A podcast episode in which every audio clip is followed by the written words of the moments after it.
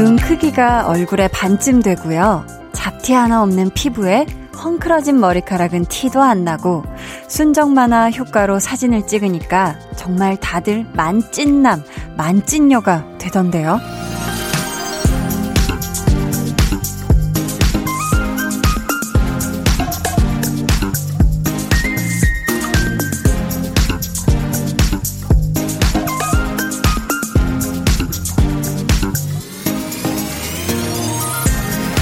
우리가 사진을 찍을 땐 지나친 포장과 과도한 설정이 재미를 주기도 하는데요. 사람을 대할 땐 조심할 필요가 있죠. 말과 행동에 어떤 필터가 씌워지느냐에 따라서 상대에게 오해를 살 수도 있고 또 부담을 줄 수도 있거든요. 매일 저녁 있는 그대로 들려드리는 노필터 라디오. 강한나의 볼륨을 높여요. 저는 DJ 강한나입니다.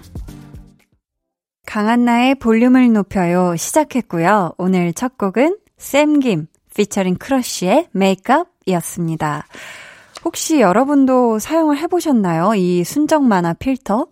이게 카메라 어플에 있는 기능 중에 하나인데 보통은 이런 사진을 보고 야 이거 정말 거의 사기다 라고 하잖아요. 왜냐면은 내가 아닌 전혀 다른 사람이 이렇게 찍히거나 하는데 제가 이따가 또 은하 소장님이랑 요거를 한번 찍어 봐야겠습니다. 저도 궁금해가지고, 음. 사실 경우에 따라서는 우리가 사람의 말과 행동에도 어떤 뭔가 이렇게 예쁜 필터를 씌울 때가 있잖아요. 근데 그게 뭔가 상대를 기분 좋게 할 때도 있고, 뭐, 예의가 될 수도 있지만, 또 요게 잘못하면, 또 이상한 필터 잘못 씌웠다가는 괜히 불쾌하게 만들 수도 있거든요. 그래서 우리가 사람을 대할 때는 이 필터를 함부로 막 쓰면 조금 곤란할 수도 있겠죠? 근데 또, 아, 필터가 너무 없는 분들도 가끔 보면은, 야, 좀 필터 좀 씌우지. 좀 이런 생각이 들 때도 있고 참 어려운 문제예요. 정말. 그렇네요, 진짜. 참 그래요. K7465님께서요. 한나님, 새싹이에요. 지난 일요일에 영화 밤쉘 소개해 주셔서 혼자 보고 왔어요. 울림 있는 영화 속에 고맙습니다라고. 야, 음. 너무 뿌듯하네요. 왜 지난주에 저희가 배우는 일요일에서 샤를리즈 테론 이야기 하면서 우리 백은하 소장님이 소개를 해 주셨잖아요. 이 영화. 아유, 또 이렇게 저희 방송을 듣고 이 영화 보고 오셨다니까 마음이 아주 좋은데요. 오늘 2부에 이 코너 마련됩니다. 이번 주에는 이은블리 배우 정유미 씨 이야기 나눠볼게요. 기대 많이 많이 해 주시고요. 그럼 저는 어떤 스페셜한 효과가 없어도 존재 자체가 재미이고 또 감동인 광고 후에 다시 올게요. 볼륨 up, tension up, listen up. 네, 여러분 지금 강한나의 볼륨을 높여요. 듣고 계시고요. 저는 강한나입니다. 뭐 아무것도 없는데 뭐 사과 먹는 소리 되는 걸. 우와. 잠시만. 이거 안 되겠습니다, 오늘. 아니, 사과 먹는 소리 같은데. 아니요. 아니, 혹시 홍시 네. 먹는 거 한번 시도해 볼 수 있을까요? 홍시라. 홍시가 좀 음. 와. 몰라 몰라. 놀고 싶단 말이야. 오케이. 지금 여길 벗어나자고. 언제? Run it back. 매일 저녁 8시 강한나의 볼륨을 높여요.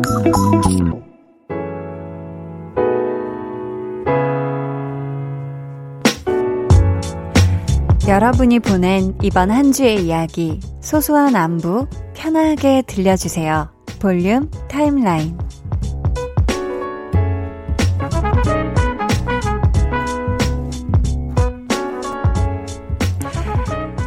가는 게 아쉬운 일요일 저녁입니다.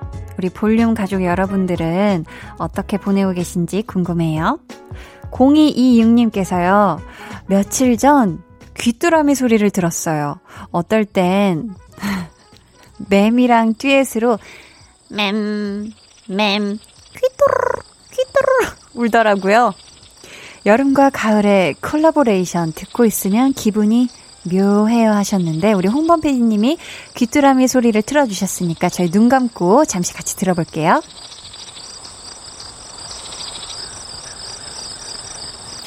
너무 좋네요. 네. 아니, 저는 아직 이 귀뚜라미 소리를 아직 못 들었는데, 야, 또 이렇게 소스로 귀뚜라미 소리도 있으니까 갑자기 괜히 스튜디오에 약간 스산한 가을바람이 약간 불어오는 것 같기도 하고, 그쵸? 음, 참 좋네요. 김명희님께서는요, 간만에 실력 제대로 발휘해서 갈비찜 했더니 아이들이 역시 엄마가 만든 갈비찜이 최고야! 하면서 엄지척 해주네요. 갑자기. 네, 아니, 홍범 PD님이 화낸 것 같다고. 아니요, 아니요. 기분이 좋은 우리 자녀들의 격앙된 느낌이었습니다. 만드느라 번거롭고 힘들었는데 그 말 한마디가 피로를 사르르 녹게 해줬어요. 라고. 네. 그쵸. 이, 와, 여름에 갈비찜이라. 야, 이건 정말 뭐, 엄청나게, 그죠. 이 화롯불 앞에서, 그죠. 가스레인지 불 앞에서 엄청 오랜 시간, 어, 또 시간 보내셔야 되고, 갈비찜 안에 들어가는 채소들은 또 다 둥글리잖아요. 둥글 구슬려서 깎아야 되지 않나요? 동글동글하게. 야, 그래도 우리 아이들이 엄마가 만든 갈비찜 최고! 라는 소리에 또 이 더운 여름에도 우리 갈비찜, 음? 또 이렇게 만드는 이 엄마의 사랑, 엄마의 힘에 대해서 우리가 다시 한번 느끼는 그런 저녁입니다. 2386님께서는 제 나이 46. 요즘 볼륨 듣는 재미에 푹 빠져 있네요.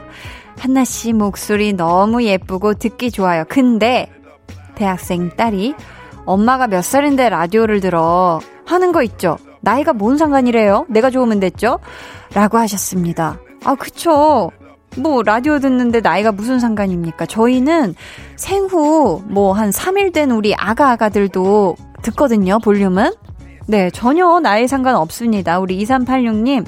나이에 그런 거 뭐 신경 쓰시지 말고 이 볼륨에서 또 요즘 노래 굉장히 핫한 노래도 많이 나오고 그러거든요. 그러니까 앞으로도 저희 볼륨과 함께 해 주세요. 감사합니다. 저희 노래 듣고 볼륨 타임라인 이어갈게요. 첸 펀치의 Every Time.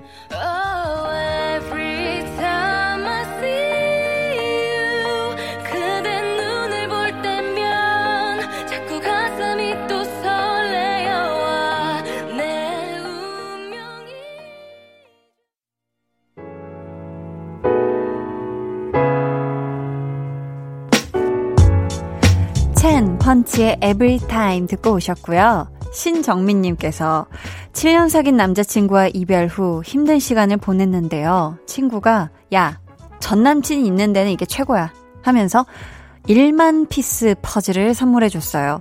며칠 동안 퍼즐에 집중했더니 남친 생각이 1도 안 나요. 문제는 눈이 침침하고 허리가 너무 아프단 거. 저, 이 퍼즐 계속 맞춰야 할까요? 하셨는데, 아니요, 저는 이제, 이제 된 것 같아요. 이제 그, 거기에서 멈추시길 바라는 게, 왜냐면 이 눈 침침하고 허리가 아프잖아요. 근데 이게 허리가 너무 아파져서 만약에 침대에 누워야 되면은 전 남친이 생각이 날 수도 있어요. 몸이 아파지면, 야, 내가 이렇게 예전에 감기 걸리고 이랬을 때, 어디 막 아프다 그랬을 때 아주 그렇게 다정하게 얘기해줬던 내 전 남친 하면서 갑자기 그리울 수도 있기 때문에, 음, 저는 이쯤에서 1만 피스 퍼즐을 멈추길 바라겠습니다. 안 아플 때 다시 하세요 하셨죠?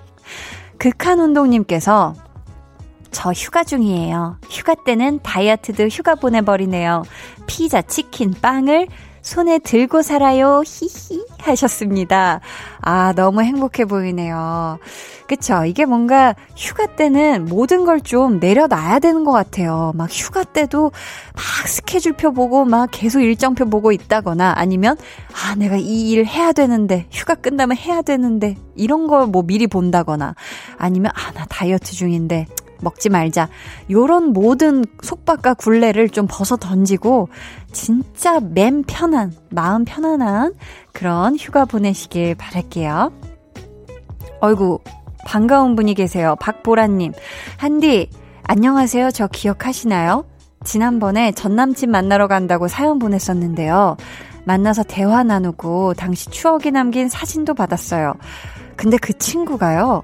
가끔 만나도 괜찮을 것 같다고 하네요. 아직까지 서로 사귀는 사람도 없는데 한 번씩 만나볼까 해요 하셨거든요. 제가 이분 아주 잘 기억합니다. 8월 6일이었죠. 전 남친, 남친과의 재회를 앞두고 떨린다며 사연을 보내주셨던 우리 박보라님. 음, 아, 이게, 음, 한 번씩 만나보는 거 좋을까요? 우리 볼륨 가족분들은 어떻게 생각하세요? 저는 우리 박보라님이 정말 이 전 남친에게 미련이 있어서 아니면 두 분이 정말 새로 시작하기 위해서 다시 한 번씩 보다가 만나는 건 모르겠지만 아니라면 두 분이 정말 새 출발을 깔끔하게 하시려면 그것보다는 각자 자기 개발 시간 가지고 정말 깔끔하게 멋진 새 출발 하는 것도 좋지 않을까 싶거든요. 근데 우리 결정은 우리 보라님 마음 가는 대로 하는 게 최고예요. 아시죠? 저희 이쯤에서 노래 듣고 오도록 하겠습니다. 볼빨간 사춘기에 썸 탈 거야. 이 노래를 지금 들려드리는 게 맞을까요? 아무튼 이 노래 좋은 노래니까 같이 들어요.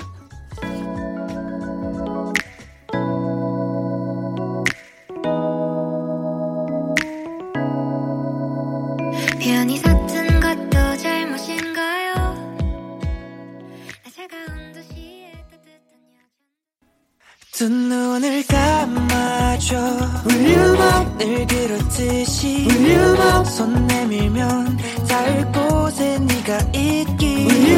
따뜻한 너의 목소리가 필요해. 너의 시간을 채워줄 radio. 강한 나의 볼륨을 높여요.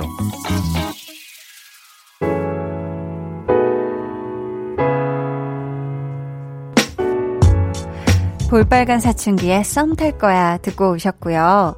문연우님이 친정 엄마가 오셨어요. 애들 며칠 봐주신다고 하네요. 웃음 웃음. 덕분에 엄마표 닭볶음탕도 먹고 푹 쉬고 있어요. 역시 우리 엄마가 최고예요. 엄마 따랑해 하트 뿅 해주셨습니다. 아유 우리 친정 어머니께서 오신 김에 아주 애들만 봐주는 게 아니라 닭볶음탕까지 또 해주시네요. 우리 연우님, 우리 친정 어머님 모시고 나중에 어디 좋은데 꼭, 꽃 구경을 가신다든지 아니면 뭐, 뭐, 사러 가신다든지 좀 이렇게 어머님 위해서도 좋은 시간 같이 보내주셔야 돼요. 아셨죠? 배강훈님께서는 아내가 불고기가 먹고 싶대서 만들어 볼까 하는데요. 앞다리살, 뒷다리살 중에 뭘로 만들면 좋을까요? 그나저나 한디는 어떤 요리를 잘하시나요? 라고. 얘기를 해 주시고 계신데요. 자, 홍범 PD님이 불이 나게 어떤 효과음을 위해서 지금 달려오신 게 아닐까 싶은데, 뭐 제가 무슨 얘기를 해도 삐 하시지 않을까 싶지만, 저는 앞다리살, 뒷다리살 중에 앞다리살을 추천합니다. 뭔지 모르겠지만 앞다리살이 좀 더 연하지 않을까요? 뒷다리에 왠지 힘이 더 실렸을 것 같아. 그래서 조금 더 근육질일 것 같고요. 앞다리살이 좀 더 뭔가 고기가 아주 연하니 맛있는 불고기가 되지 않을까 싶은데 이럴 때 우리 또 볼륨 가족분들이 앞다리살이 좋은지 뒷다리살이 좋은지 추천을 해주시면 참 좋을 것 같아요. 저는 참 아직 아는 게 많이 없습니다. 한디는 어떤 요리를 잘하냐면요. 음, 저는 프렌치 토스트를 잘 만듭니다. 빵 관련한 거를 잘 해요. 잘 굽고요. 최민주님께서 예전엔 조그만 핸드백을 들고 다녔는데요. 요즘엔 커다란 에코백에다가 필요한 걸 잔뜩 넣어서 다녀요. 비 올까봐 우산, 습할까봐 손선풍기, 에어컨 때문에 얇은 가디건, 그리고 곱슬머리 필수템 매직기까지 무거워서 어깨가 아프지만 얘네들 없으면 불안해서 외출을 못하겠어요. 하셨거든요. 아, 그쵸. 이게 또 에코백이 장점이자 단점이에요. 많은 걸 넣을 수 있다는 게 장점이자 그게 또 가끔은 어깨를 굉장히 짓누르기도 하는 그런 게 되기도 하는데 우리 민주님이 가방에 아주 요술 가방처럼 다 들고 다니는 거 저는 칭찬해 드립니다. 그럼 저희 노래 듣고 2부에서 돌아올게요. 제시의 눈 눈 안 나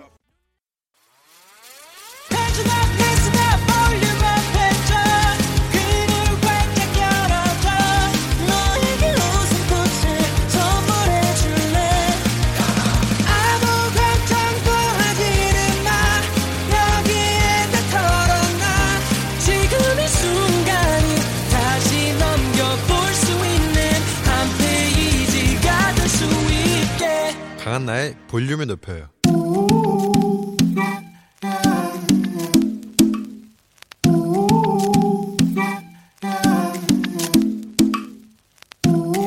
볼륨 가족이라면 누구나 무엇이든지 마음껏 자랑하세요.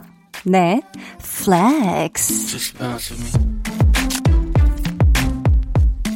오늘은 염의정님의 flex입니다. 엄마한테 간단히 김밥이나 해 먹을까? 했더니 간단한 거 좋아하네. 나는 우리 딸이 말아준 김밥 한번 먹어보는 게 소원이다. 하시는 엄마. 그래서 바로 도전했습니다. 김밥 말다 옆구리 터뜨리고 썰다가 또 터뜨리고 7.8기 끝에 제대로 된 요리 완성했네요. 생애 첫 김밥 말기 대성공이죠? flex! 아, 의정님, 나 일단 박수부터 드릴게요. 잘한다! 잘한다! 잘했다! 야, 이게 그냥 김밥인가요? 우리 엄마를 위해서 7.8기 끝에 말아 말아낸 김밥이잖아요. 이 효심 어떡할 거야? 나 이거 칭찬해줄 거야!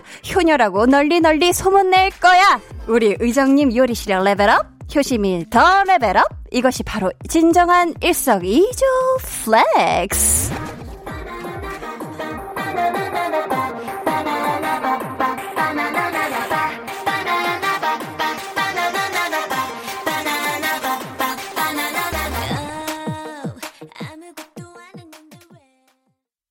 예, 오늘은 여미정님의 넷플렉스였고요. 이어서 들려드린 노래는 레드벨벳의 파워업이었습니다. 사연 감사하고요. 선물 보내드릴게요. 와, 이번 넷플렉스는 제가 소개를 해드리면서, 어, 제가 지금 숨이 다 차요. 숨이. 너무 격렬했어요. 자, 여러분도 이렇게 널리 널리 자랑하고 싶은 거, 또 칭찬받고 싶은 일 있다면 사연 보내주세요.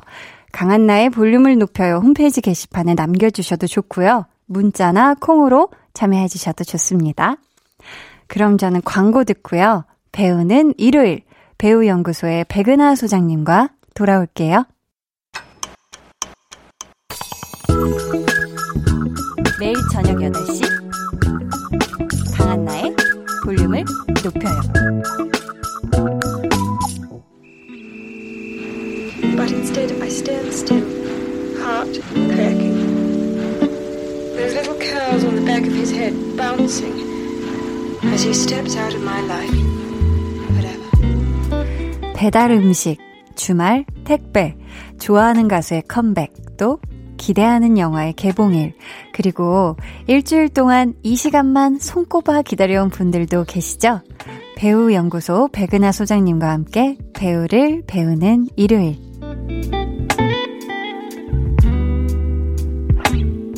I hope 백은하 소장님, 안녕하세요. 아우 다나해라. 한 주 동안 잘 지내셨나요? 아, 이제 세배 받을 것 같은 느낌이에요 지금. 조만간 이렇게 세배를, 아, 머리를 쭉 찍어 올 걸 그랬나봐요, 지금. 아니, 어떻게, 소장님은 배달 음식, 주말, 택배 중에서 가장 큰 즐거움을 주는 기다림은 이 셋 중에 어떤 거예요? 음, 이 중에서는 아, 뭐 새벽 배송? 아, 확실하시네. 그 새벽. 네, 네 아, 새벽 새벽에 오는. 배송을 좋아하는 것 같아요. 왜냐하면 아. 가끔 밤새서 일을 하는 경우들이 있는데 원고를 쓸때 네. 이미 그, 그 뭔가 문, 문 앞에서 들리는 사각사각한 소리 같은 것이 상자가 놓이는 소리가 올게 들리- 왔구나. 아. 이런 느낌 같은 걸 받죠. 아, 새벽 배송으로 그럼 먹거리가 오는 걸 좋아하시나요? 아니면 뭔가 좀 물건이 오는 걸 좋아하시나요? 물건은 보통 이제 낮 배송으로 오는 편인 것 같고 음. 새벽 배송이 먹는 먹는 거. 게 오죠. 아, 네. 그거요? 거기요? 네네. 아니, 그렇다면 소장님은 좀 기다리는 거 잘 하시는 편이에요? 못합니다. 못해요. 저는 아? 진짜 제 친구들은 다 알아요. 저는 한 어. 10분 이상 잘 못 기다려요. 그럼 만약에 친구가, 네. 어, 예, 나 좀 늦을 것 같아, 은하야, 나, 아, 음. 한 20분 늦을 것 같은데, 한데 이미 도착은 하, 해 계세요. 그럼 그렇죠. 어떻게 하세요? 뭐 기다리긴 하는데 사실은 별로 좋아하는 편은 아니긴 하고 음. 어그 전에 한 그 30분 전에 네. 난좀 늦을 것 같으니 너도 천천히 와라 이렇게 미리 예고해 주는 거 좋아합니다. 그리고 출발하기 전에. 네. 아, 맞네. 그러고 혹은 뭐 출발해서 가는 길이라도 네. 약간 좀 여유 있게 가는 마음이 생기는데 맞아요. 어, 근데 그렇지 않고 한 5분 전에 혹은 어. 아니면 그 정각 시간에 나는 한 30분 늦을 거다 이러는 거 좀 싫어합니다. 아, 그런 거 싫어하시는구나. 어떠세요? 잘 기다리세요? 저는 기다리는 걸 좋아해요. 어? 저는 좀 조금 진짜? 좀 희한한 게 네. 제가 이, 어, 이런 적이 있어요. 중학교 때인가 뭐 핸드폰이 그때 없었나 뭐 에, 선생님한테 뺏겼었나 이런 네. 핸드폰이 없었나 그때 막 선생님들 많이 뺏으시잖아요. 그랬는데 뭐 친구랑 어디서 만나기로 하고 한참 안 오는 거예요. 근데 친구가 네. 뭐 이유가 있겠지 하고 가만히 앉아서 거의 3시간 가까이도 기다려 봤어요. 그냥 핸- 착하다 착하다. 그러니까 그냥 언젠간 오겠지 그냥 엇갈리느니 음. 얘도 뭐 집에 갔다 뭐 이유가 있겠지 하면서 그때 막 학창 시절이니까 애들 지나가잖아요. 한나야 너 왜 아직 여기 계속 앉아 있어?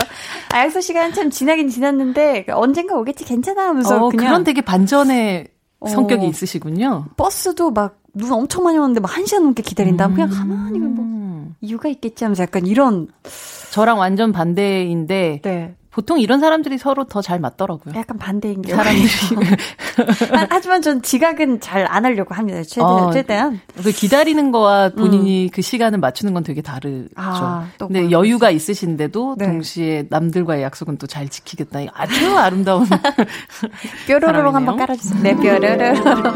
사실 일요일 밤이 웬만해선 절대 안 기다려지잖아요. 다음날 월요일이 시, 작되니까 아, 그렇죠. 제일 슬픈 시간이죠. 어, 근데 또 볼륨엔 배우는 일요일이 있어서 이 시간을 기다리는 분들이 많거든요. 위로가 되면 좋겠습니다. 네, 그분들과 함께할 공부할 이번 주 배우 목소리로 먼저 만나볼게요. 운명이 어딨냐 운명이 윤석현 씨, 운명이란 게 별게 아니야. 기가 막힌 타이밍에 서로의 인생에 자연스럽게 등장해주는 거. 그래서 서로한테 소중한 사람이 되는 거. 그게 운명이고 인생이야. 난뭐 운명 같은 거 없다고 믿으니까 오빠 인생에 운명이 없는 건 오빠가 운명을 만들어 보려고 하지 않았기 때문이야. 네. 드라마 로맨스가 필요해 한 장면이었고요. 지금 들으신 목소리 바로바로 오늘의 주인공 배우 정유미 씨입니다. 네. 아, 정유미 씨. 이, 이 목소리를 들으니까 엄청 강단 있는 스타일이신 것 같은데, 어. 실제로 뭐 예능 프로, 요즘 여름방학 같은 예능 프로에서 보면, 네. 이게 그렇게 자기 주장을 엄청 하는 스타일의 사람은 아니죠. 맞아요. 근데 여- 열매, 이 캐릭터 같은 경우는, 주열매. 주열매 같은 경우는, 그래도 이 여, 로맨스 안에서 음. 주저하고, 혹은 바보 같은 선택을 하는 남자들에게 음. 굉장히 그 열매와 같은 그런 주옥 같은 말씀들을 내려주신 분이시기도 하죠. 이 영화 그쵸. 속에서는. 아, 드라마 이 또- 속에서는. 이 주열매가 굉장히 눈썹이 이렇게 앞서피 이렇게 올라가서 약간 팔자가 돼서 속이 상한데 할 말을 막 다 하는 그 모습이 너무 아, 귀여웠어가지고. 그쵸. 그쵸? 열매 열매 했죠, 정말. 그래서 막 그 속상해서 막 속사포 같이 얘기를 하면서도 그 모습이 하나도 미워 보이지가 않는 정말 사랑스러운 사람인 것 같아요. 너무 사랑스러웠던 네. 그런 기억이 나는데요. 정유미 씨가 출연한 작품들 저희 어떤 게 있었는지 한번 살펴보고 시작할게요. 음악 주세요.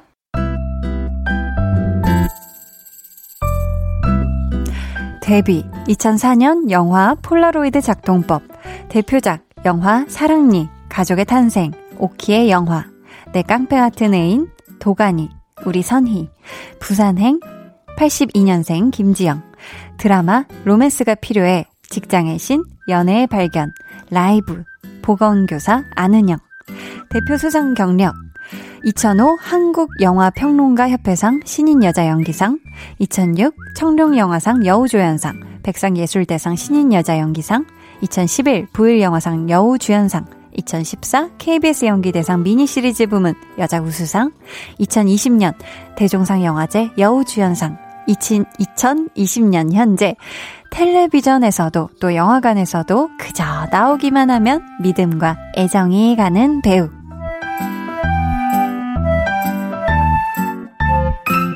네, 지금 삐지로 흘렀던 음악은요, 로맨스가 필요해 OST, 사랑이 시작될 때였습니다.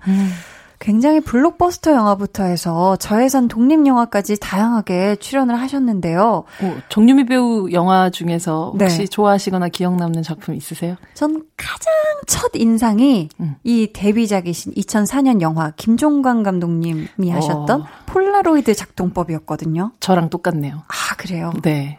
와, 이때 막 어찌나 같이 막 아랫입술을 깨물게 되고 막 설레고 사실 저도 이 시기에 막 열심히 막 독립영화 막 관심 있고 이런 때에 봤었던 때예요. 제가 대학교 입학한 이후에 음, 이게 그 전에 촬영된 거긴 한데 그렇죠. 자료를 찾아볼 수가 있었거든요. 네, 네. 그래서 독립 영화 열심히 저도 이렇게 독립 단편들 촬영할 때 음. 폴라로이드 작동법을 봐라. 음. 그래가지고 저도 보는데 와 너무 좋다 하면서 봤었던. 이 작품은 실제로 여러분들 뭐 찾아보신다면 금방 보실 수도 있는데 한 네. 6분 정도밖에 안 되는 아주 짧은 초단편 영화예요. 네. 폴라로이드 작동법이라는 이 제목하고 그냥 뭐 영화의 내용하고 같다라고 보면 되는데 네. 짝사랑하는 한 선배. 선배에게 폴라로이드 카메라 작동법을 묻게 되는 으, 생각만 해도 그렇게 간질간질하죠. 에. 어떤 후배의 이야기를 담고 있는데 네. 선배는 설명을 해줘요. 음. 자 이제 필름을 넣고 음. 어, 이렇게 해서 뭐 맞아. 대상을 보고 이렇게 누른다라고 음. 하나하나 설명을 해주는데 그 설명을 듣고 있는 이 후배의 눈은 카메라에 네. 가 있지 않아요. 그쵸 정유미 씨의 눈이 이 사람은 오로지 지금 나에게 콜라로이드 작동법을 설명하고 있는 이 남자 선배에 대한 사랑과 음. 떨림으로 가득 차 있는 그 공기 속에만 있거든요. 맞아요. 그래서 한참의 설명이 끝나고 나서 음. 야, 그러니까 잘 할 수 있겠지. 한번 찍어봐. 라고 딱 하는 순간 딱딱. 필름 통이 열려요. 음. 그, 그 플래시를 누르는 것이 아니라, 어, 필름 통이 열리면서 결국 다 노광시켜 버리게 되는 상황이 음. 되는 그 짧은 순간을 담고 있는데, 와, 이 영화 속에서 그 따뜻한 봄볕, 오후에 해가 조용히 스며드는 동아리방, 음. 폴라로이드 작동법을 묻는 후배와 그녀의 마음을 몰라준 채 친절하게 작동법만 설명하는 무심한 이 남자 선배, 네. 그리고 내 맘 나도 모르겠다라고 무기력하게 저게 흔들리는 소녀의 음. 시선, 막 이 모든 것들이 하나의 공기처럼 머릿속에 그냥 탁 박혀 있는 영화가 김종관 감독의 폴라로이드 작동법 이었었고, 네. 저는 이 영화를 이제 그때 당시 이제 어떤 단편 영화제에서 처음 봤었는데, 어, 어, 네. 뭐랄까 아주 담백한 김태희 같이 생긴 아. 김태희 배우를 굉장히 좀 닮은 네, 얼굴이었어요. 당시만 딱 해도 머리 머리를 다 길- 내리고, 어, 네. 맞아요. 그러면서 입술이 어쩜 저렇게 갈매기처럼 생긴 음. 배우가 있나? 라고 생각하면서, 어, 새롭고 너무 아름다운 배우의 등장을 제가 지켜보는 느낌을 딱, 그 감을 받았었던 기억이 나요. 아, 짧지만 굉장히 네. 강렬했었죠. 저희 오늘도 마칠 시간에 퀴즈 준비되어 있으니까 끝까지 재밌게 들어주시고요. 저희는 노래 듣고 와서 본격적인 얘기 나눠볼게요. 드라마 연애의 발견 OST예요. 어쿠스틱 콜라보의 묘해 너와.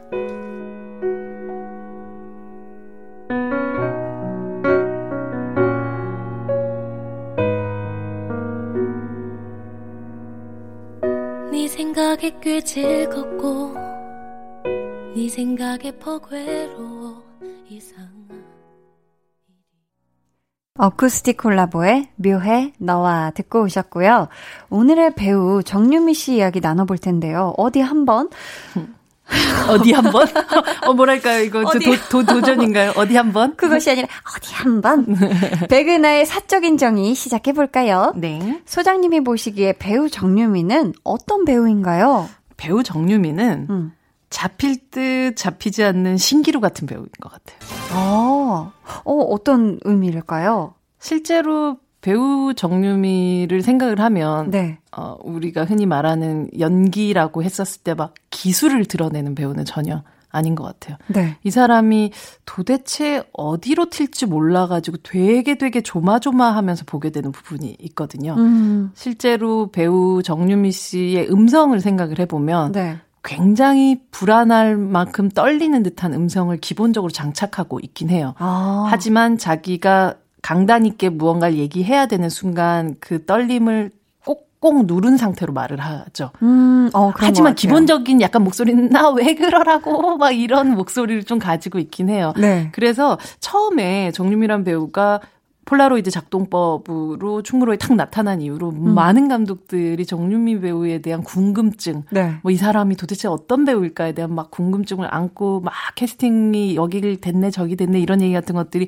음. 많이 들, 들렸었던 어떤 시기가 있었는데 네. 그러면서 이제 사랑니란 작품을 딱 찍게 됐었었는데 사랑니. 네, 그때 생각해 보면 어 정지우라는 감독님의 작품이었는데요. 이후에 네. 은교라는 영화도 찍었었던 그때 당시에 정유미 배우에게 카메라가 어 이렇게 들어와서 이렇게 나가라고 그 어떤 동선을 정해주는 것이 아니라 네. 마치 어린이들을 찍듯이 아. 정유미 배우가 움직이는 방향을 따라서 카메라가 움직였었대요. 아, 그래요? 네, 근데 그게 어떤 연기적인 미숙함에 대한 얘기일 수도 있겠지만, 당시로서는 그럴 수도 있겠지만, 동시에 그녀의 그 자유로운 움직임이 주는 영화적인 어떻게 보면 자유로움 음. 같은 것들을 오히려 감독들이 좀 즐겼다라고 말할 수가 있는 것 같아요. 오. 그래서 프레임 안으로 딱 들어와서 거기에 딱 정형화된 연기를 하는 스타일의 사람은 전혀 아니고 네. 오히려 어떻게 될지도 모르고 어디로 튈지도 모르는 그 불안함이 음. 오히려 아이들 볼 때 그런 느낌 있잖아요. 네. 얘가 어디로 갈지 모르니까 계속 쳐다봐야 되는 게 맞아요, 있잖아요. 맞아요. 그래서 정률 음. 배우를 한번 보기 시작하면 눈을 뗄 수가 없게 만든 부분이 있어요. 도저히 눈에 뗄 수가 없게. 아. 근데 그 불안함이 주는 굉장한 아름다움 같은 걸 그쵸, 본인 그쵸. 안에서 만들어내거든요. 아. 왜냐하면 그 불안함이 있지만 그것이 음. 진심이 아닌 건 아니기 때문에. 음. 그러니까 그 진심을 전달하면서 동시에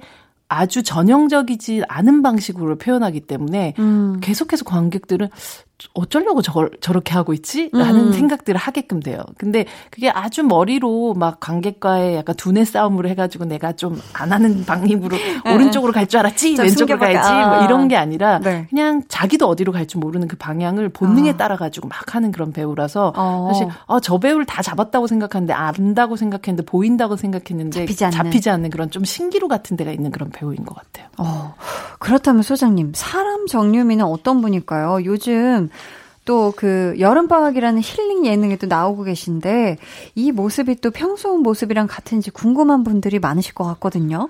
되게 비슷한 것 같은데요. 네. 사람 정유미는 83년생 정유미다. 어, 어, 이거는 어떤 뜻일까요? 어, 그냥 그 나이 또래 그 시기에 태어난 그 모든 여성들이 정유미로 대표될 수 있고, 음, 또 동시에 그, 그 상징성이 가진 또 아름다움이 또 있는 것 같아요. 아. 근데 실제로 보면 정유미 배우가 뭐 주변 사람들을 챙기는 부분, 뭐, 이 여름방학이라는 작품, 어, 그런 예능 프로에서도 보여있지만 네.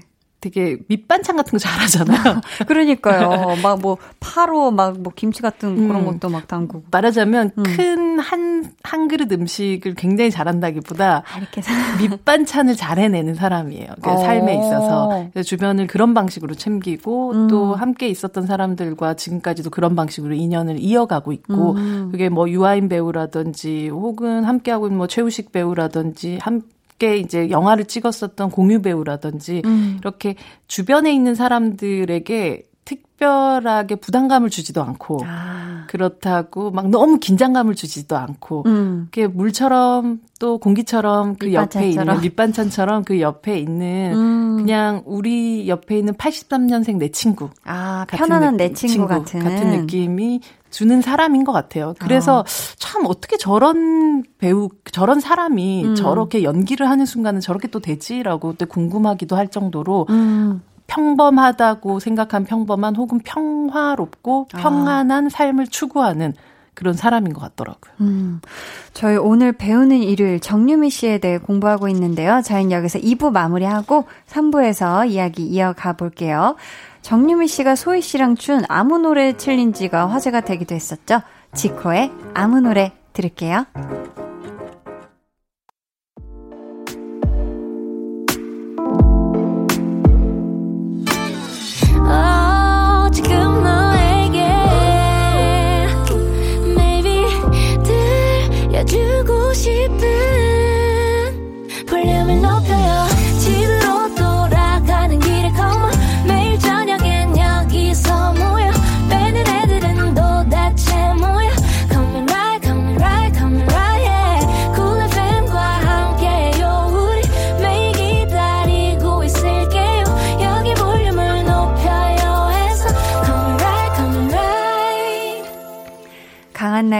볼륨을 높여요 3부 시작했고요. 배우는 일요일 배우연구소의 백은하 소장님과 함께하고 있습니다. 오늘 공부하는 배우는 정유미 씨인데요. KR fly 80님께서 정유미 씨는 집콕하면 뭐 하면서 보내실까요? 그리고 애정하는 보양식은 뭘까요? 하셨는데. 보양식 저 잘 모르는 것 같은데요. 그러니까요. 네, 근데 뭐 예능 프로나 혹은 음. 아니면 그 전에 뭐 윤식당 같은 프로에서도 좀 느끼셨겠지만 네. 이게 뭐 드시는 양이 엄청 많거나 그렇진 않고 그러니까 안 그래도 얼마 전 SNS에서 네. 그 최우식 씨랑 두 분이 한 끼로 먹은 식사량을 믿을 수 없다면서 이렇게 막 사진 그런 짤 같은 게 돌더라고요. 그런 사람들 있잖아요. 네. 왜 항상 배가 고픈데 음, 음. 한 번에 많이 못 먹고 조금 조금씩. 조금 조금씩 먹는데 먹는데 그 순간만큼 정말 배가 고파서 많이 먹어야 되는 사람, 그러니까 마, 이게 빨리 먹어야 되는 사람들 있잖아요. 어. 이게 흔히 말하면 먹 먹고 나가지고 연소가 빨리 되는 사람들 어. 네, 그런 체질인 것 같더라고요. 네. 그래서 이렇게 안 먹고 굶고 이런 사람은 아니고 음. 오히려 그때 그때 빨리 먹어야 되고 조금씩이라도 음, 그걸 먹어줘야 되는 그런 음. 체질의 사람. 또 여름방학 보니까 거기에서 이렇게 사신 콩 같은 것도 이렇게 나와서 이거는 너희 집 가져가고 이거는 내가 집에 가져가고 이런 것도 또 그런 식으로 소소하게 왜 콩 같은 이런 걸로 보양식을 챙기시지 않을까. 뭔가 막 아, 기자기한 어. 사람인 것 같아요. 맞아, 맞아요. 네, 아기자기한 사람인 것 같은 게, 음. 뭐, 최근에 찬실이는 복도만치 만들었었던 김초희 감독의, 뭐, 물론 그 찬실이에는 나오진 않았지만, 네. 그 찬실이는 복도만치의 김초희 감독의 단편들의 정유미 배우가 좀 등장을 했었거든요. 아. 그 단편들을 좀 보고 있으면 산나물 처녀 이런 작품이 음, 있어요. 네. 어, 윤여정 배우와 함께 어 하늘에서 윤여정 배우가 하늘에서 남자가 없어가지고 이렇게 지구에는 땅에 나-. 어, 지구엔 남자가 많다고 해가지고 아. 내려온 그런 여성으로 등장을 하고 네. 산나물 캐면서 살고 있었던 이 처녀가 그 음. 하늘에서 내려온 선녀 같은 윤여정 배우를 도와주는 아. 이야기를 담고 있는 아주 기발하고 이상하고 괴상한 단편이 하나 있는데 네. 그런 데서도 보면 정말 굉장히 다정한 그냥 사람 그러면서 음. 동시에 도대체 이 일이 왜 내 앞에서 일어나고 있지 뭐라는 게 궁금하지만 딱히 그 상황에 대해서 엄청나게 바꾸겠다는 생각이라든지 네. 반항하겠다라든지 이런 음, 생각 음, 을 별로 안 하고 어. 그냥 자연스럽게 무르듯이 받아들인 그런 사람 있잖아요. 음, 근데 네. 그런 성격을 김초희 감독이 이미 그 전에 영화들 홍상수 감독 영화를 같이 하면서 좀 많이 캐치를 하고 음. 여기서 그대로 녹여내는 방식으로 영화를 찍었더라고요. 아, 그 영화 또 궁금하네요. 아주 아주 이상하고 개상하고 아주 같은데. 예, 안재용 배우가 아. 어그 매력 남 중에 나옵 니다. 장난 아닐 것 같은데요. 지금 인물 구성만 봐도. 저희 오늘 배우는 일요일 보면 볼수록 더 알고 싶어지는 매력적인 배우 정유미 씨에 대해 공부하고 있는데요. 이제 소장님의 원픽 백은하의 신은수 여쭤볼게요. 소장님 마음에 가장 크게 남은 정유미 씨의 연기 어떤 작품에서 만날 수 있나요? 음, 결국은 앞서 제가 잠시 말씀드렸던 이 사랑니라는 작품이 아닐까 합니다. 음, 사랑니라는 영화는 아마 정유미 배우도 지금 다시 찍으라면 찍기 어려울 정도의 네. 그 시기의 불안함 같은 것들, 하지만 그 시기의 풋풋함을 그대로 좀 담고 있는 그런 영화이기도 한데요. 네. 영화 속에서는 두 명의 인물처럼 보이는 음. 한 사람을 또 연기를 하게 되죠. 아, 그게 1인 2역은 아닌가요? 제가 영화를 못 봐가지고. 음, 영화 속에서 김정은 배우가 연기하는 이 지금 서른이 넘은 이 여성의 이름을 가지고 있는 음. 또 고등학생 여성을 연기를 하는데 아. 영화를 좀 보시면 이들의 관계가 사실일 수도 있고 아닐 수도 있고 뭐 어. 혹은 아니면 조금 섞여 있기도 하다라는 걸 좀 알게 되는데 그 영화 속에서 저 잊을 수 없는 어떤 엔딩 씬이 있는데 네. 자기가 굉장히 사랑했었던 쌍둥이 형제가 있는데 그 중에 이제 한 명을 상, 사랑을 했었고 그 음. 네. 형이 죽게 돼요. 아. 그래서 그 동생이 또 그녀에게 이제 또 마음 그 동생을 계속해서 말하자면 집착은 아니고 음. 계속 따라다니면서 형의 그림자를 찾게 찾고 음. 싶어하는 그런 캐릭터로 등장을 하는데 네. 그때 어 벚꽃이 막 이렇게 흐드러진 병원에서 음. 나는 다시 태어난다면 자기가 좋아했었던 이석이라는 아이.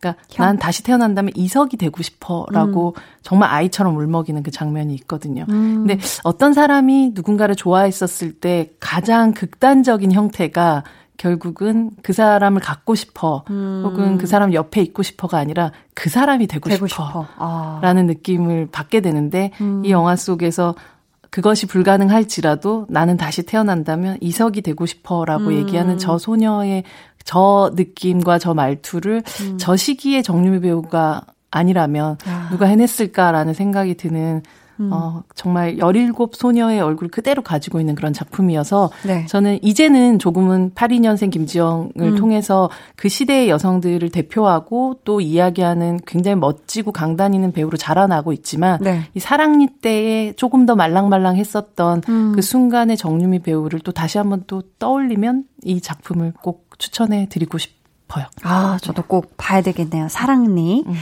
저희는 이쯤에서 어, 노래 듣고 올게요. 아이유의 사랑니. 아이유의 사랑니 듣고 오셨고요. 소장님, 저희 공식 코너 속의 코너죠? 백은하의 케미 한 수 오늘 여쭤볼게요. 정유미 씨와 아주 찰떡 베스트 케미를 보여준 배우, 아, 이 사람 딱이네 싶은 분이 있었다면 누굴까요? 저 개인적으로는 네. 좋지 아니한가라는 작품에서 음. 유아인 배우와 함께 했었던 아. 순간에 정유 배우에게 저 유아인 배우가 넌 세상에서 제일로 제일로 제일로 나쁘냐 그래서 막 이렇게 음. 화내는 그 순간이 있거든요. 네, 네. 두 사람의 케미가 정말 희한한 그런 케미를 이 좋지 아니한가라는 작품에서 보여주는데 네. 저는 그런 느낌도 좀 좋기도 하고 음. 동시에 가족 가족의 탕생이라는 아. 작품에서 보면 네. 봉태규 배우와 함께 등장을 하는데 네. 어, 정유미 배우의 많은 것들을 김태훈 감독님이 아마 캐치해서 이 캐릭터를 좀 만든 것 같아요. 채연이라는 그 여자는 음. 세상의 오지랖이라는 오지랖. 그러니까 말하자면 누군가가 불쌍한 거를 자기도. 자기도 정말 힘든 상황인데도 그냥 길 잃어버린 애도 찾아주고 막 음. 누구한테 막 사정을 하면 돈도 빌려주고 막 그냥 그런 사람이에요. 네. 그래서 자기 남자친구가 봤었을 때는 조금 더 이기적으로 내 옆에만 있어줬으면 좋겠는데 음, 그걸 이안 사람 하고 다이 사람 저 사람 신경. 쓰고 누가 부르면 가야 되고 누가 음. 하려면 도와주러 가야 되고 그럼 나하고 있는 이 시간은 별로 중요하지 않아? 음. 라고 얘기를 하면서 넌 정말 너무 해파 막 이런 식으로 얘기를 하거든요. 정말 너무 해퍼. 어, 근데 그때 정림 씨가 하는 대사가 정말 기가 막혀요. 뭐라고 하나요? 해픈 거 나쁜 거야? 귀여워. 근데 아, 그러니까, 어. 그게 정유미라는 배우의 입에서 나오는 그치. 순간에는 어, 느낌이 또 다르네요. 아 세상에 음. 누군가를 사랑하고 음. 누구한테 관심을 쏟아주고 음. 그게 꼭 내 옆에 있는 한 명의 남자친구가 아니라 음. 그런 좀그 부처님 같은 마음을 가지고 그러니까 있다고 해서 내 마음의 따스움을 여기저기 나누는 나눠준다는 건데. 게 나쁜 거야? 어. 라는 생각을 어, 정유미 배우 얼굴로 보고 있으면 그 질문에 대해서 답을 아니라고. 못하는 거. 시원하게 반박하기가 힘들 것 같아요. 그때 이제 봉태규 배우가 보여줬었던 정말 황당해하는 표정 같은 게 있거든요. 어이를 어이를 어이가 없네. 듯한. 네, 그래서 네. 음. 그런 유아인 배우나 봉태규 배우나 그 또래 배우들하고의 그런 합 같은 것도 굉장히 좋으신 것 같고 네. 또 최우식 배우하고는 음. 뭐 실제로 그- 거기 영화 내에서 커플은 아니었지만 네. 어, 부산행이라는 영화 함께 또 출연을 했었잖아요. 아, 거기에서 맞아 함께 하셨었네요. 네, 그때 는 또 굉장히 또 억척스럽게 네. 또 등장을 하잖아요. 배가 부른 상태에서. 음, 음. 근데 그 최우식 배우랑 지금 하고 있는 예능에서 보여주는 두 사람의 케미는 그건 것 같아요, 결국은. 무해함. 어, 저 완전 그 단어가 너무 찰떡인 것 같아요. 그 둘한테. 무해한 사람들 있잖아요. 맞아요. 너무너무나도 무해한 사람들. 누구, 그러나 아. 그게 지루하진 않은. 네, 네. 누구에게도 해를 끼치지 않고 어. 살아 이 생태계를 살아가는 네. 그런 무해한 동물을 보는 듯한 느낌을 그 두. 사람 케미에서 보는 것 같아요. 무해한 무공해 환경에서 있는 사슴들이 이렇게 논이는 천천히 논이면서 서로 쳐다도 봤다가 그러나 보기가 참 좋았더라. 아, 보기가 이런 참 느낌. 좋았더라. 자, 베스트 케미. 아니, 부산행에서 마블리와도 굉장히 잘 어울리시지 않았나요? 그렇죠. 마블리의 부인으로 등장해서 그러니까요. 한참 임- 임신 상태에서 음, 음. 좀비의 습격을 받게 되면서 음. 마블리를 꼼짝 못하게 만드는 마동석 씨가 정말 네. 아우 그게 아무 힘을 못 쓰면서 그 작은 정유미 씨한테 휘둘리는 아, 그런 그러니까요. 캐릭터로 등장하죠. 그 케미도 참 좋았어요. 네. 정유미 씨가 공유 씨, 탕웨이 씨와 함께 새 영화도 찍고 계시다면서요. 앞서 말씀드렸었던 그 영화 가족의 탄생. 그러니까 이후에 어 그 저기 뭐 현빈 씨와 탕웨이 씨와 이제 영화를 찍었었던 그 김태훈 감독 네, 만추라는. 영화를 찍었었던 김태훈 감독의 신작. 아, 인데 각각의 캐릭터들이 조금씩 커플이 좀 다른 약간의 옴니버스 형태를 가지고 있는 것 같아요. 어. 그러니까 생과 사를 오가는 혹은 환타지와 현실을 오가는 이야기. 원더랜드. 그래서 원더랜드. 어, 굉장히 궁금한 영화 중에 하나고 지금 거의 막바지에 다른 것 같아요. 촬영도 그렇고 모든 음. 거. 그래서 뭐 올해 말 혹은 아니면 내년 초 정도에 만날 수 있지 않을까 싶은데요. 네. 또 가족의 탄생 이후에 정유미 배우를 만난 김태훈 감독이 정유미 배우의 성장을 또 어떤 방식으로 또 담아냈을지가 너무 궁금하고 음. 이 조합들이 너무 궁금한 어. 그런 영화이기도 한 것 같아요. 또 공유 씨와는 82년생 김지영 이후로 또 바로 같이 작품을 또 하시는 그쵸. 거네요. 도가니도 함께 했었고요. 맞아요. 네. 그러니까 어, 정유미 배우를 하시네요. 굉장히 서로 편하게 생각하고 음. 그리고 뭐 회사도 같았었고 그때. 맞네, 맞네. 그렇죠. 그래서 네. 어 그냥 약간 절친 케미로 계속 가고 있는 것 같은 느낌을 받게 돼요. 음. 근데 두 사람 은 굉장히 다른 방식으로 좀 어울리기도 하고요. 어, 아까 그. 최우식 배우하고의 또 케미와 음. 어 뭐랄까 봉태규 배우랑 혹은 유아인 배우랑 함께 있을 때 각각 들마다 조금씩 다른 케미를 보여주긴 하는데 음. 공유 배우와는 또 작품적인 인연들을 계속 이어가고 있죠. 그러니까요. 두 분이 서로 눈빛을 바라보고 있을 때 서로 되게 편안함이 느껴지는 것 같아요. 그래서 그 눈동자와 눈동자가 마주쳤을 때 그 느낌이. 자, 저희 오늘 배우는 일요일. 다음 작품이 또 너무나도 기대되는 배우 정유미 씨에 대해 함께 공부해 봤고요. 여기에서 퀴즈 내드릴게요. 정답 맞히신 분들 가운데 추첨을 통해 다섯 분께 문화상품권 선물 드리니까요. 소장님 말씀 귀 쫑긋 하고 잘 들어주세요. 네, 다음 중 배우 정유미 씨가 출연한 작품의 제목이 잘못된 것을 골라주세요. 네. 잘못된 겁니다. 네. 1번 오키의 영화, 2번 우리 선이, 3번 82년생 정유미. 네, 보기 한 번 더, 한이번 약간 좀 헷갈릴 수. 있어요. 네. 1번 오키의 영화, 2번 우리 선이, 3번 82년생 정유미. 아, 아, 모두 여- 사람의 이름이 들어가 있는 그런. 그러니까요. 아, 곡이었네요. 정유미 씨가 정말 제목에 사람 이름이 들어가는 작품을 음. 유독 또 많이 하셨네요, 보니까. 그러네요. 뭔가 이런 음. 어떤 이름을 대표하는 네. 어떤 상징성 같은 걸 가진 역할들을 많이 해서 그런가 봐요. 음. 네. 정유미 씨는 실제 83년생이시죠? 어, 그렇습니다. 그렇죠. 83년생 1월생입니다. 그렇죠. 네. 자, 문자번호 샵8910. 그렇게 되면 보통 82년생 아닌가요? 그런가요? 아, 이게 어떻게 뭐 힌트를 어떻게 드릴까? 아시겠죠, 여러분? 어디로 보내주시면 되냐면요. 문자번호 샵8910, 짧은 문자 50원, 긴 문자 100원이고요. 어플콩 마이케이는 무료입니다. 지금 바로 정답 보내주세요. 그럼 저희는 여기서 소장님 보내드리면서요. 빅보이의 All Night 이 노래 들을게요. 소장님, 안녕히 가세요. 다음 주에 봬요.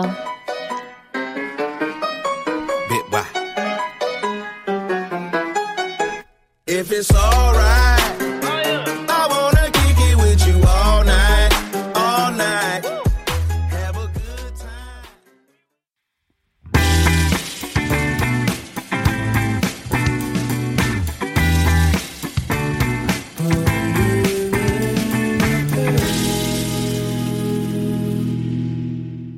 강한나의 볼륨을 높여요. 함께하고 계십니다. 오늘 배우는 일요일은 정유미 씨에 대해 공부를 해봤는데요. 앞에서 저희가 내드린 퀴즈, 정유미 씨가 출연한 영화의 제목이 잘못된 것을 골라주시는 거였는데요. 1번, 오키의 영화. 2번, 우리 선희. 3번, 82년생 정유미. 정답은 3번 82년생 정유미였습니다. 이 영화 원래 제목은 82년생 김지영이죠. 공유 씨와 함께 나왔었는데 어 저는 89년생 강한나 아, 근데 저도 사실 빠른 년생이어가지고요. 정유미 씨처럼. 항상 정체성이 힘들어요. 나는 88년생으로 살아야 되는가? 89년생으로 살아야 되는가? 요즘은 또 빠른 뭐 몇몇 년생 이런 거 없는데 말이죠. 자, 저희 정답자 중에서요. 문화상품권 받으실 다섯 분은요. 방송 후에 강한나의 볼륨을 높여요 홈페이지 공지사항 선곡표 게시판에서 확인해 주세요. 강한나의 볼륨을 높여요에서 준비한 선물 알려드립니다. 반려동물 한바구스 물지마 마이패드에서 치카치약 2종, 천연 화장품 봉프레에서 모바일 상품권, 아름다운 비주얼 아비주에서 뷰티 상품권, 피부관리 전문점 얼정 몸짱에서 마스크팩, 160년 전통의 마르코메에서 미소된장과 누룩소금 세트, 화장실 필수품 천연 toilet perfume 푸프리, 여드름에는 캐치미 패치에서 1조 spot 패치를 드립니다. 노래 들을게요. 서정훈님의 신청곡입니다. 장범준의 당신과는 천천히.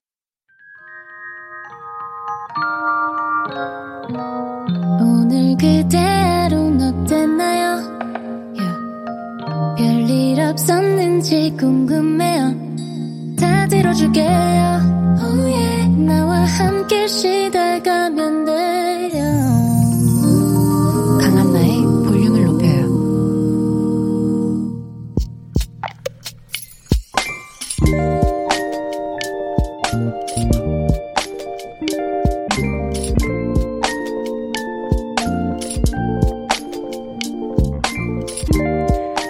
커피 생각이 났다. 마침 드라이브 스루로 커피를 살 수 있는 매장이 근처에 있었고, 가족들 커피까지 네 잔을 사서 집으로 가는 길. 대참사가 일어났다. 코너를 돌다가 커피를 몽땅 엎질러 버렸다. 차갑고 뜨겁고 엉망진창이 됐다. 커피 냄새가 진동을 한다.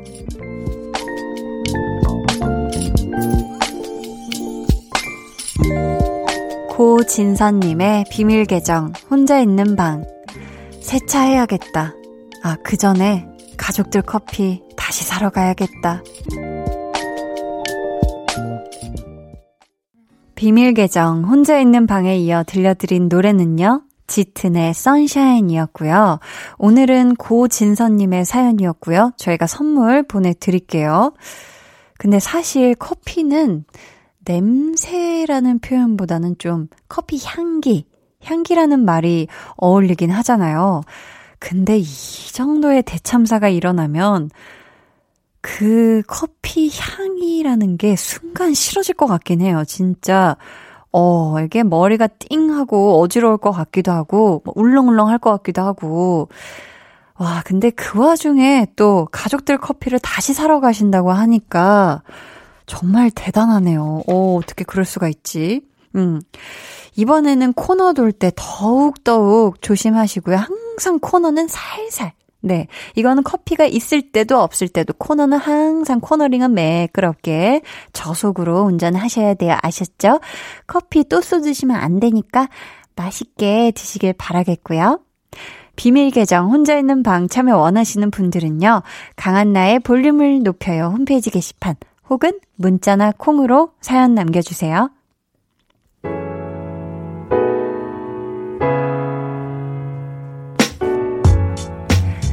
이화진님, 발톱에 페디큐어 바른 걸 깜빡하고 양반다리로 앉아버렸어요. 흑유흑유.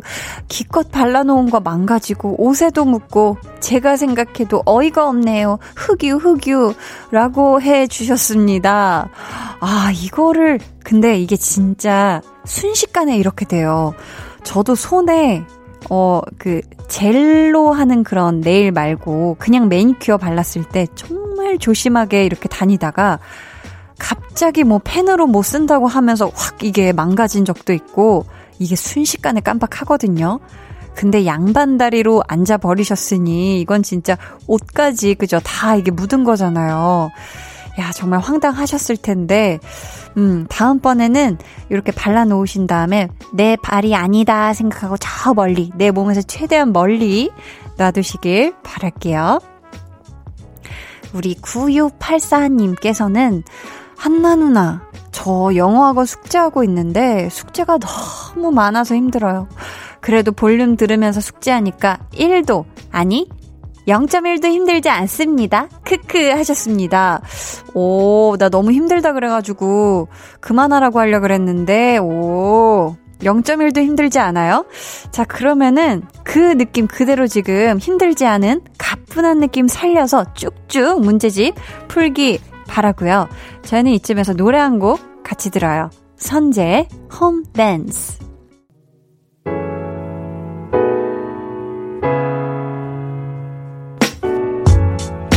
선재의 홈 댄스 듣고 오셨습니다. 7879님, 한디, 저 이번 달까지만 일하고 회사 그만두기로 했어요. 요즘 같은 시기에 다른 곳에 취직할 수 있을지 마음이 뒤숭숭해서 잠이 안 오네요. 이래저래 자신감이 떨어지는 8월이네요. 해 주셨는데, 음, 어떤 이유로 이번 달까지만 일하시고 회사를 그만두기로 하셨는진 모르겠지만, 그죠. 요즘 같은 시기가 사실 많은 분들이 뭐 취준생 분들도 그렇고 정말 취업하기가 참 유독 더 힘든 때가 아닐까 싶거든요. 하지만 우리 7879님이 분명히 또 다른 잘 맞는 또 직장을 분명히 만나실 거라고 생각을 하고 가장 중요한 건 자신감을 잃지 않는 거예요. 음. 뭐 나를 지금 당장 막 좋다고 양팔 벌려서 찾아주는 곳이 없다고 해도 나는 나 자체로 이미 너무 소중하고 잘하는 사람이니까 좀 그 자신감만큼은 절대 잃지 않으시고 그 시간을 잘 힐링하는 시간으로 좀 보내시면 어떨까 싶습니다. 신우람님은 동생이 저희 집 비밀번호를 알고 있는데요. 저 없을 때 몰래 와서 식료품이나 화장품을 가져가는 거예요. 참다 못해 비밀번호를 바꿨더니 동생이 삐져버린 거 있죠? 세 달 동안 말 안 하고 지내다가 결국 제가 먼저 사과해서 풀었는데요. 동생이 또 이러면 어떻게 하죠? 그땐 진짜 못 참을 것 같은데 유유하셨습니다. 음. 근데 이 가족끼리는 아까울 게 없지만서도 가족끼리는 아까울 게 없지만 이거를 몰래 했다는 게 좀 문제가 아닐까 싶어요. 그죠? 이름 너무 섭섭하지 않나요? 그죠? 갑자기 없어지면 나는 그거 먹을 거였는데, 아니 그거 바를 거였는데 그걸 몰래 가져가는 건 아니죠. 이거 언니 나 가져가도 돼? 라고 다음부터 얘기 안 하면 다음은 없다. 라고 좀 강하게 얘기하시는 것도 좋지 않을까 싶어요. 너무 동생이라고 우쭈쭈쭈만 해주면 안 됩니다. 버릇이 나빠져요. 1913님께서는 한디 언니 당첨된 화장품 세트 잘 받았어요. 라디오에서 처음 선물 받은 거라 기분이 묘하네요. 웃음 웃음. 천연 화장품인데다가 구성도 알차네요. 암튼 너무 감사하다는 말 전하고 싶었어요. 감사합니다. 해 주셨습니다. 아유, 제가 감사하죠. 또 이렇게 우리 또 1913님이 사연도 보내주시고 다 이렇게 하니까 저희가 선물도 드릴 수 있고 이런 거잖아요. 앞으로도 많이 많이 참여해 주시고 놀러와 주세요. 아셨죠? 저희 그러면 이 노래 같이 듣고 올게요. 뷔의 Sweet Night. 매일 아침 시계바늘이 9시를 가리키면 어디 가세요? 커피 한 잔 하고 가세요. 또 힘든 하루를 보내고 시계바늘이 한 바퀴 돌아 저녁 8시를 가리키면 어디 가세요? 좋은 음악 들으면서 저랑 놀다 가세요. 매일 아침 9시 커피 향 풍기는 이연우의 음악 앨범 매일 저녁 8시 강한나의 볼륨을 높여요.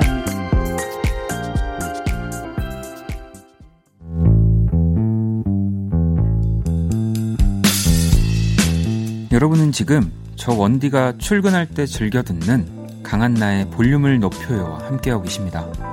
잠시 후 10시 한디의 퇴근길 파트너 박원의 Kiss the Radio가 이어집니다. 이따 만나요.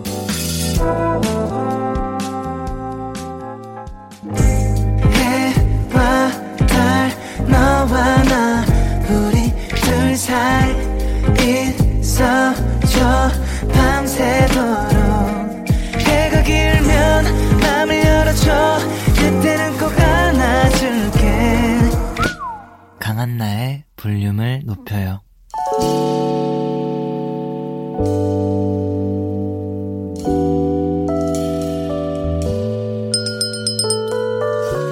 주문하신 노래 나왔습니다. 볼륨 오더송.